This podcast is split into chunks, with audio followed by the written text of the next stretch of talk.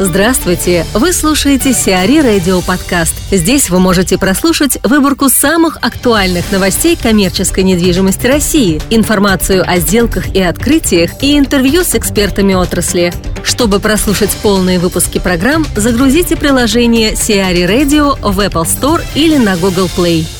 Что ждет складской рынок?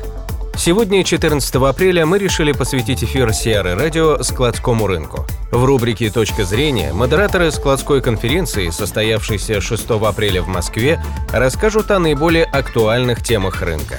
А в рубрике «Сиары Инсайт» слушайте фрагменты выступлений спикеров мероприятия. Вячеслав Холопов, региональный директор и руководитель отдела складских и индустриальных помещений компании JLL, рассказывает о самых актуальных темах складского сегмента. Отдельное внимание уделил бы все равно электронной коммерции, потому что очень важно понимать, что будет происходить в этом сегменте в ближайшие годы. Угу. Я понимаю, что на сегодняшний момент у нас проникновение онлайн-ритейла не такое, какое могло бы быть, но именно это дает этому сегменту перспективы для дальнейшего роста и развития. Планы некоторых крупных игроков уже показывают, что, наверное, это предположение правильное действительно будет развитие. А что касается самого мероприятия, могу сказать, что пришли очень много знакомых лиц. В данном случае не совсем понятно, почему ограничились таким количеством людей, я бы так сказал, да, потому что было довольно плотно, э, свободных мест для посадки не было, и это на самом деле замечательно, но это может также означать, что Э, на будущей конференции стоит расширить процентов на 20 количество мест и пригласить еще больше людей. Что касается куска про автобус-распределительные центры, угу. если посмотреть на проблематику, то в связи с тем, что сегмент новый, конечно, обсуждать можно очень много и долго. А, однако обсуждать не примеры развития конкретного проекта, а именно рассказывать о текущих проблемах, о насущных проблемах, которые возникают при развитии этих ОРЦ. И сравнивать, сравнивать и еще раз сравнивать то, что делаем мы, и то, что уже реализовано, например, за рубежом. Необходимо не только анализировать почему мы отличаемся, но еще и смотреть на то, а может мы вообще быть одинаковыми или нет. Может быть, мы закрываем вопросы, которые органически развивались у европейцев. Ну, например, многие ОРЦ ведь развивались как бывшие рынки, и находились в связи с этим либо внутри города, либо совсем ближе к городу. Вопрос к текущей логистике и современному мегаполису типа Москвы. А надо ли находиться совсем на МКАДе или внутри города? Или можно находиться, например, на 20-километровом удалении? Будет ли это воспринято рынком нормально? Будет ли воспринято это нормально конечным потребителем? Не только оптовиком, но и, например, розничным клиентам. Ну, то есть, на самом деле, мы можем обсуждать эту тему довольно долго. Она на самом деле интересная. И с моей точки зрения, здесь еще нету ни одного правильного или неправильного шага. Рынок настолько свеж, рынок настолько вот фреш, как он и должен быть, что, конечно, нам еще предстоит сделать очень много шагов, чтобы на, на самом деле начинать искать наиболее оптимальные и так далее. Если, конечно, мы не пойдем правильным путем, не обсудим это все вместе и не выработаем какие-то наиболее оптимальные сценарии с самого начала. Сейчас плохих шагов все равно нет. Все существующие ОРЦ работают успешно. А, хотя полностью УРЦ, конечно, все функции еще не реализовали, те, которые, например, есть в Европе. Да, мне кажется, что вот э, размещение УРЦ где-то там на, не, на некотором удалении, это было бы вполне логично и оправданно, тем более, что аутлеты, допустим, аутлет-центры, они же там находятся и неплохо себя чувствуют. Ну, получилось так, что да, для Москвы на самом деле это расстояние уже не считается чем-то невозможным. Я думаю, это очень сильно связано с тем, как мы в Москве ездим, собственно говоря, от дома до работы, от дома до магазина, и когда это занимает часы, к сожалению, уже там лишние плюс-минус 5 минут, а то и 15 минут, не воспринимается как нечто катастрофическое. А с точки зрения локации можно сделать э, более успешным земельный участок, правильно расположив данный проект, будет более успешным, если мы расположим правильный участок, построим на нем правильную инфраструктуру, проложим правильные дороги и э, сделаем нормальные объемы парковки и прочее. На самом деле меня беспокоит, например, тогда уж совсем автопик и совсем не про нас сегодня, а не про то, что мы делали на конференции, но все же. А, там будет тема, посвященная как раз ну, развитию проектов, в том числе в Москве. И вот с моей точки зрения, то, что происходит с нашими российскими промзонами, московскими промзонами, mm. вызывает вопросы. Нельзя просто взять их все застроить жильем. Если мы так сделаем, то жить будет вообще негде. Ну, то есть очень много людей на плотной маленькой территории. Я не уверен, что это на самом деле оптимальный вариант. То есть сейчас для получения налогов, может быть, это и хорошо, но на самом деле нам всем необходимо место и для проведения досуга, и зеленые зоны, рекреация необходима. И, кроме всего прочего, конечно, нужно место для малого бизнеса, для среднего бизнеса и для крупного бизнеса. Поэтому, на самом деле, там поголовный вывод промзон, например, мне не совсем понятен. Строительство дополнительного жилья, там с ним можно тоже обсуждать и спорить. И, конечно же, вот такое, такая как ОРЦ могли бы совершенно спокойно появиться на ряде э, тех промзон, которые не имеет смысла уже застраивать, ну, благодаря, например, высокой плотности застройки жильем вокруг но при этом могли бы стать чем-то в качестве точки притяжения, если реализовать там не все функции, например, хранение, переработку оставить э, на подмосковный какой-то формат, а вот именно мелкий формат оптово-розничной торговли, если это сделать действительно современным, качественным зданием, комплексом даже, то тогда это может работать. Захар Вальков, исполнительный директор «Радиус Групп», об эксперименте по размещению распределительного центра компании «Леруа Мерлен», ее поставщиков и логистической компании в рамках одного складского комплекса. Раньше э, как это работало? Да, у нас существовал федеральный распределительный центр «Леруа Мерлен» и находился склад поставщика. Соответственно, логистика строилась по принципу со склада поставщика, продукция доезжала до федерального склада «Леруа Мерлен» на территории национального парка Южного Запада, потом оттуда шла дистрибуция уже, собственно говоря, в конечные, э, ну, в ритейл, да, в торговые центры. Мы решили посмотреть на кейс и, в частности, поработали с Леруа на предмет того, что почему нам не поконтактировать со всеми поставщиками, не предложить им какое-нибудь интересное решение, а именно мелкая нарезка, а именно партнерство с существующим TPL-оператором для того, чтобы эти небольшие поставщики разместили прямо у нас в парке, у нас в парке и могли доставлять, ну, по сути, в рамках одного периметра всю свою продукцию прямо на РЦ. Таким образом, момент доставки, продажи продукции, он происходил в рамках одного периметра. В рамках этого мы также предложили два решения и разработали. Да? Суть одного решения заключается в том, что хранение, ну, традиционное хранение, да, где мы говорим о аренде площадей, мы как классический девелопер ландлорд просто слегка снизили свои ожидания по минимальному блоку до 5000 квадратных метров и предлагали долгосрочное решение. Оно ничем а, не инновационное, оно очень традиционное в плане того, что классический девелопер в России предлагает своим арендаторам. Ну и также предложили контракт с логистическим оператором. В данном случае мы выбрали существующего арендатора, а, компанию Tablogics, которая арендует площади, договорившись с ним о том, чтобы как бы найти совместное решение. Да, в данном случае наш клиент получает э, товар для хранения от поставщика, а Leroy Merlin получает более конкурентные цены, потому что товар хранится уже в территории одного парка. Ну и также посмотрели на вариант с операциями, да, по сути это уже 3PL история, где мы говорим о организации начинательных операций на складе рядом с крупнейшим, когда клиент мог это сделать через 3PL, но также он может, по сути, получить а, комплексное решение да, от а, других трипелей в том числе. В итоге мы получили несколько вещей, которые однозначно говорят о преимуществе такого решения, да, в том случае, если конечный потребитель, конечный поставщик небольшой, да, партнер Leroy Merlin решит приехать в парк. Это, во-первых, доставка в тот же день, да, у нас в принципе выбирается плечо доставки до парка. Это сокращение расстояний, да, парк э, в нашем случае достаточно большой, но тем не менее это в рамках того периметра оптимизация объемов заказов, да, таким образом поставщик получает улучшение клиентского сервиса, он понимает и точно реагирует на необходимые объемы и доставляет именно столько, сколько нужно. Плюс синергия между резидентами. Итого, то, что вот в рамках нашего упражнения нам заявлял наш клиент, да, компания Leroy Merlin, синергия и эффект, в принципе, э, от экономии да, логистики достигает 20%. Нам, как девелоперам, все-таки не специалистам, не, имея, не имеющим ключевой компетенции именно в логистике, да, цифра кажется очень интересной и в хорошем смысле шокирующей. Олег Григорьев, заместитель директора департамента складской и индустриальной недвижимости Colliers International, рассуждает о темах, актуальных для складского рынка. Какие темы, в принципе, сейчас для складского рынка наиболее важные, наиболее интересные? Достигнуты ли но по ставкам? Многие еще в иллюзии того, что они будут снижаться, но мое ощущение, что нет. Наверное, дно было уже где-то осенью прошлого года. Как быстро рынок проглотит ту вакансию, которая существует сейчас?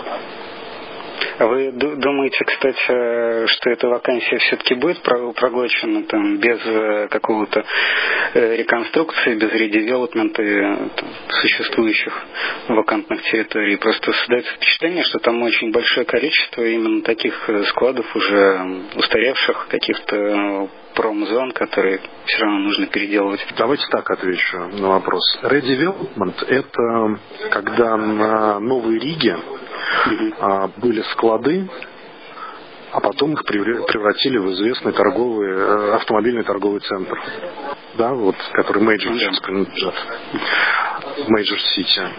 Вот, на мой взгляд, это вот, конкретно настоящий redevelopment.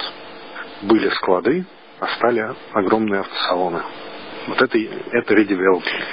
Или на том же Новорижском шоссе, там сделка, в которой там, я участие принимал, была фабрика Oriflame, мы ее продали X5 Retail Group, они там открыли карусель.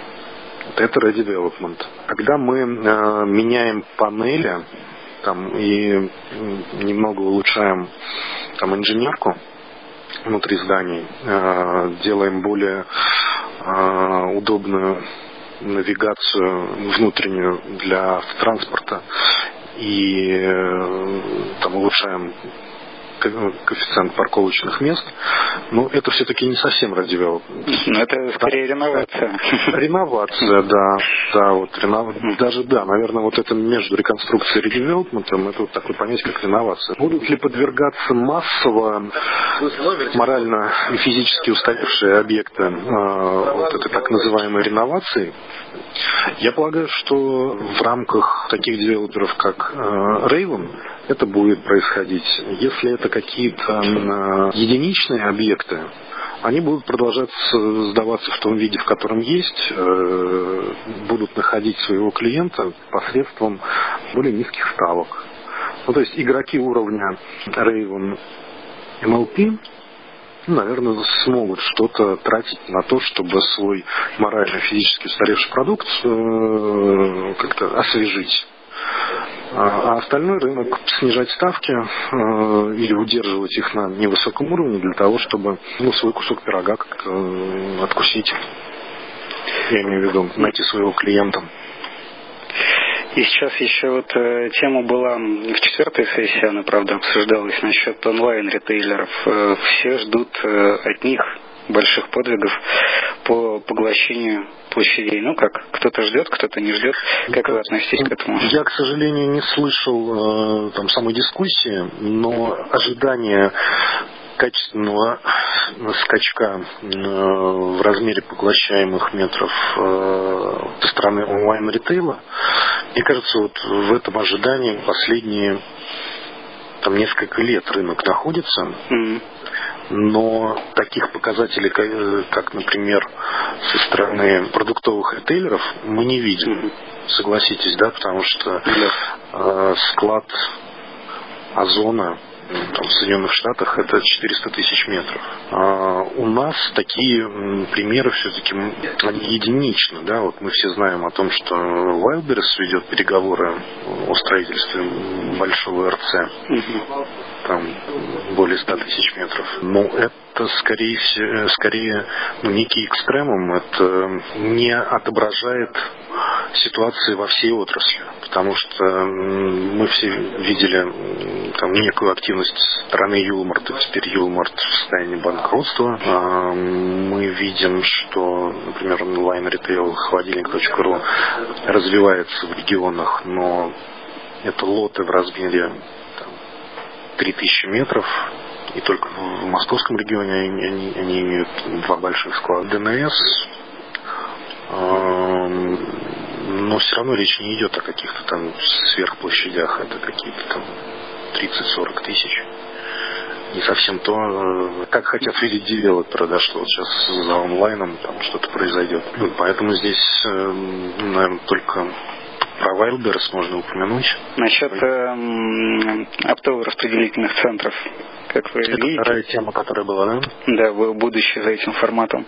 Этот формат, он возможен, наверное, только при серьезном участии государства, ну, в виде банков, например. Угу. Потому что вот то, о чем нам рассказывали, это совместный проект с Вебом Вот, и э, есть еще проект такой же у ВТБ. Э, частный бизнес без э, господдержки не в состоянии тянуть такие проекты. А есть ли у них будущее, ну то есть как-то в более цивилизованной форме, чем уже реализованные проекты? Я сейчас говорю о четыре сезона или Фуд-Сити. Ну, четыре сезона Фуд-Сити показывают, что будущее есть, э, но это нужно масштабировать в разы или в десятки раз и вливать госденьги, ну или деньги государственных банков, если хотите. Такой рынок, как Москва, такой регион, как Москва, он, безусловно, это проглотит. Э, но то, что вот говорили наши коллеги во второй сессии, а именно там, федеральная сеть, здесь вопрос скорее спорный.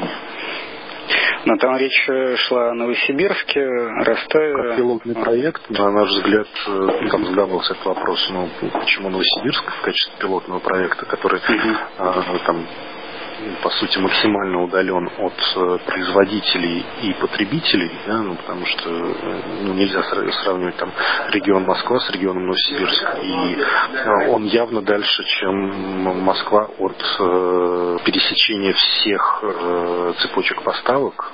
Это, во-первых, а во-вторых, от производителей, например, наших южных регионов, там, от Ростова и Краснодара. Ну, на что получили ответ, там была максимально подготовленная земля. Ну, на мой взгляд, э, это придает э, существенный риск э, для проекта как пилотного.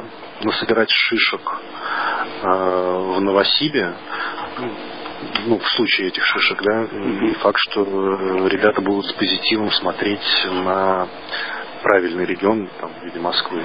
Василий Зачинский, генеральный директор Logistic Systems, рассматривает неудачные опыты внедрения формата ОРЦ в России. И первый вопрос, который мы всегда задавали, а потоки откуда?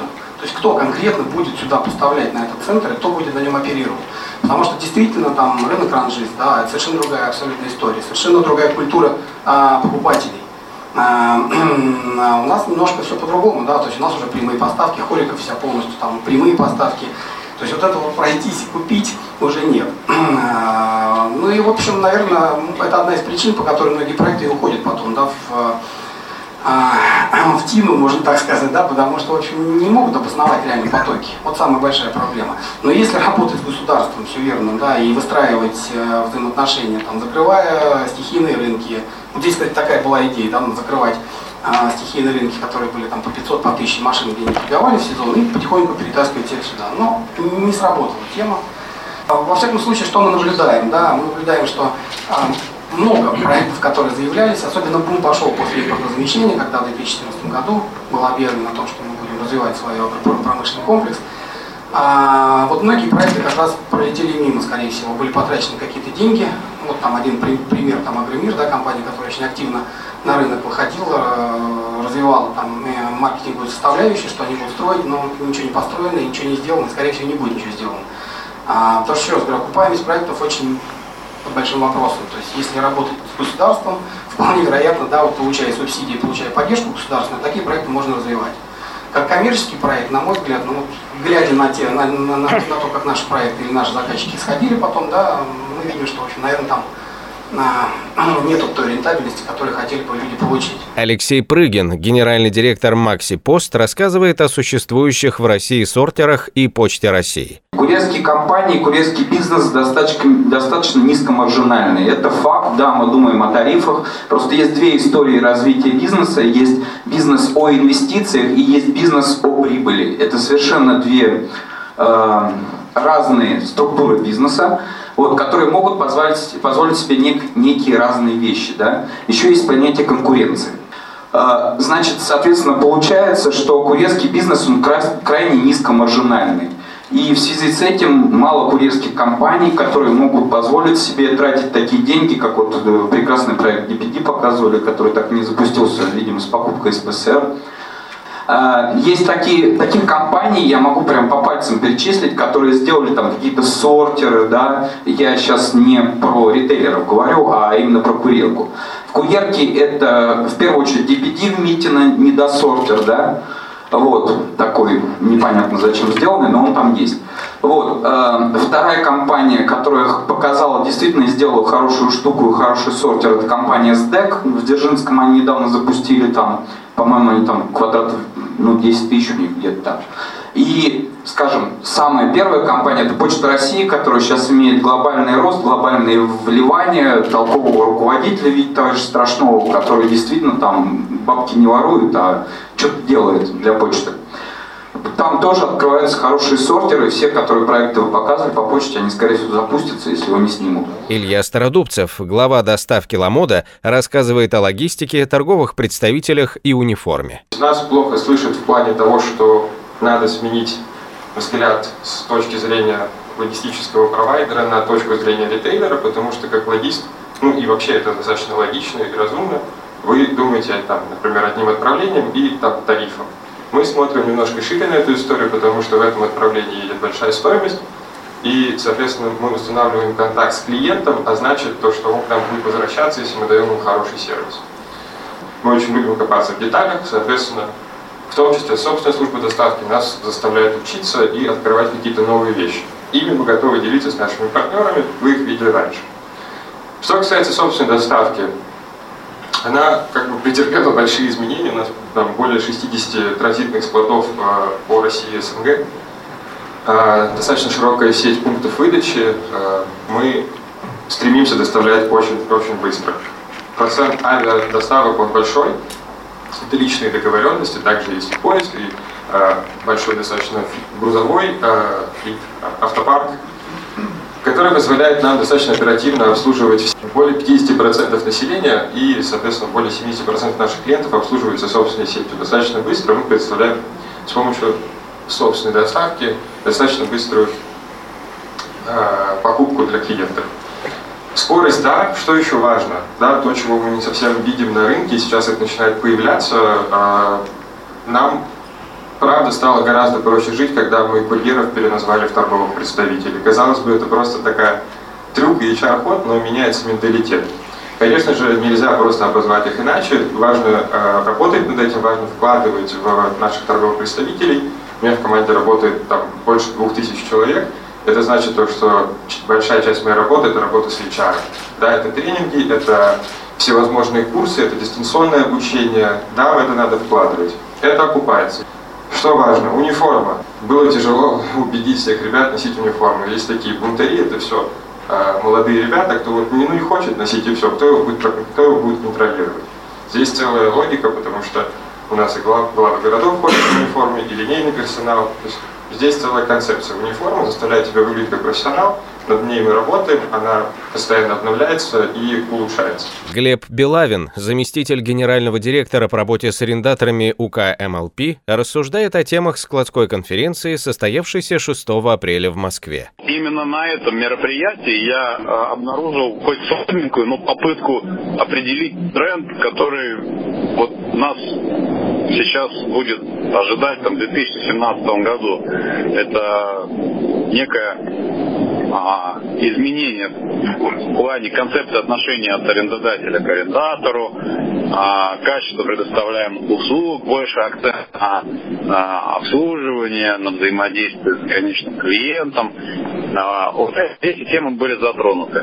Но да, эта попытка есть. Кто-то из консалтинговых компаний, если мне не изменяет память, это был CBRE, недавно заявил о том, что в течение следующих двух-трех лет а, нас ожидает там, трехкратный, трехкратный рост спроса а, на складские помещения класса А со стороны компании электронной торговли. Uh-huh. А, и приведены цифры от, а, такого рода, что сейчас они арендуют суммарно порядка миллиона квадратных метров угу. Мне кажется, в московском регионе, то, условно говоря, в течение следующих а, лет они дорастут до трех. Мне кажется, это серьезная заявка на изменение структуры спроса и в том числе, э, может быть, какой-то перелом тренда э, и нормализация баланса на рынке между арендатором и арендодателем. Потому что сейчас откровенный перекос идет в сторону арендатора и продолжает активно диктовать условия свои плане присутствия и в том числе и, и, и ставок. Но если про e-commerce говорить, то там же, скорее всего, будет по build to suit все строится, и, в принципе, это будет тоже перекос такой в сторону интересов арендатора. То есть, а, совершенно, условия. Совершенно не обязательно, потому что у e-commerce, по крайней мере, того, который я вижу, нет таких прям особо специализированных условий. Они всегда больше заточены на строительство а, внутри складского стеллажного мезонина а, для большей, большего количества вот этой мелкой обработки. А так э, я существенных отличий э, от э, типовых складов не вижу. Поэтому они нормальные и готовые будут потреблять. Запрос на склад e-commerce, он будет находиться в пределах там, от 10-15 тысяч метров до, э, ну, мне кажется, там край 30-35 тысяч метров. А готовое помещение такого рода, ну, сейчас, наверное, сложновато будет найти, потому что мелкая нарезка, она более ну, представлена на рынке. Но, тем не менее, это возможно. Сиари Радио. Эксклюзивные рубрики «За и против», «Ноу-хау», «Ремейк», «Новые форматы». Слушайте в полных выпусках программ в приложении Сиари Radio. Приложение доступно в Apple Store и на Google Play. Более подробная информация на сайте siari.ru slash radio.